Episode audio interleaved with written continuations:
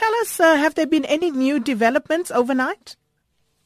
Well, overnight, uh, what happened, we said this morning, there are two um, suspects uh, that were arrested in connection with stealing with some of the goods of the people that have been left destituted by the fire, and they are expected to appear um, in court soon.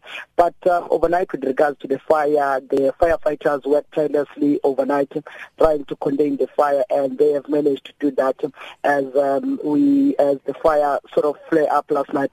But this morning, when I was driving around the Knysna town, there were um, no blaze or anything like that and also the good news for the Knysna people and also for the firefighters, the wind that was blowing strongly yesterday, which was making it difficult for the firefighters to contain the fires, also toned down besides the cold weather on the site.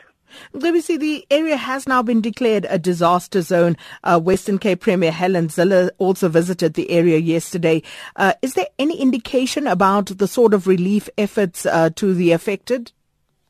Well, when I spoke with Helen Zille yesterday, he sort of uh, she hinted that um, as soon as they um, assess the damage that has been caused by the fire, then they will officially declare the area as a disaster area. But in order for them to do that, the area must also uh, be uh, be gazetted in the government gazette, so they could get some sort of assistance from the national government. For now, um, she was saying that uh, their priority for now is the safety of the people, making sure they get accommodation and also some food, which we have, which we have seen some um, NGOs bringing food to those places where people have been accommodated in places such as walls and also schools, uh, local schools around this area. But for now, she did not commit or anything like what sort of um, um, um, um, assistance that they will be giving to the people, saying that the only thing now is just the safety of the people.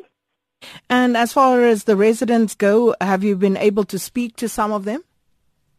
Yes, I've spoken with some of the residents. If you remember, in this area, one of the areas that was sort of uh, highly affected by this fire, which is the white location, almost um, close to 50 shacks uh, were touched by the fire. Most of the residents, they have lost everything.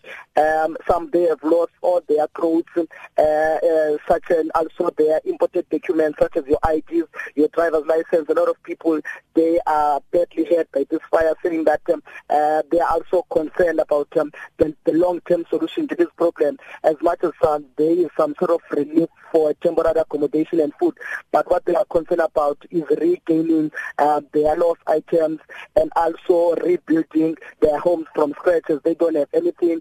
You remember also around this time, some of the businesses have been also affected by this fire as it affected electricity wires. So people, they cannot cannot go to work. Uh, most of the business uh, have been closed.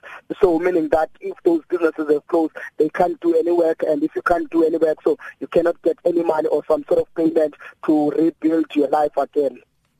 And we do know, of course, uh, about the family at uh, Rheenendal uh, who unfortunately perished in this fire. Um, are there any other casualties and uh, also have there been any injuries reported? Um, for now, we haven't had any any, any um, reports of injuries. But yesterday, there was a three-year-old baby that was also discovered uh, dead. But for now, um, the the municipality, when I spoke with them yesterday, and also the police, uh, they don't want to associate the the death of the of that child with this fire. They can only do that once the post-mortem is done, whether to to to to, to determine whether the child was actually um, um, killed by inhaling the smoke of the fire, or, or, was it uh, uh, um, uh, just a fire that caused the the child's death? So they will only be able to to to to make that call whether um, the, the death of the child was caused by the fire.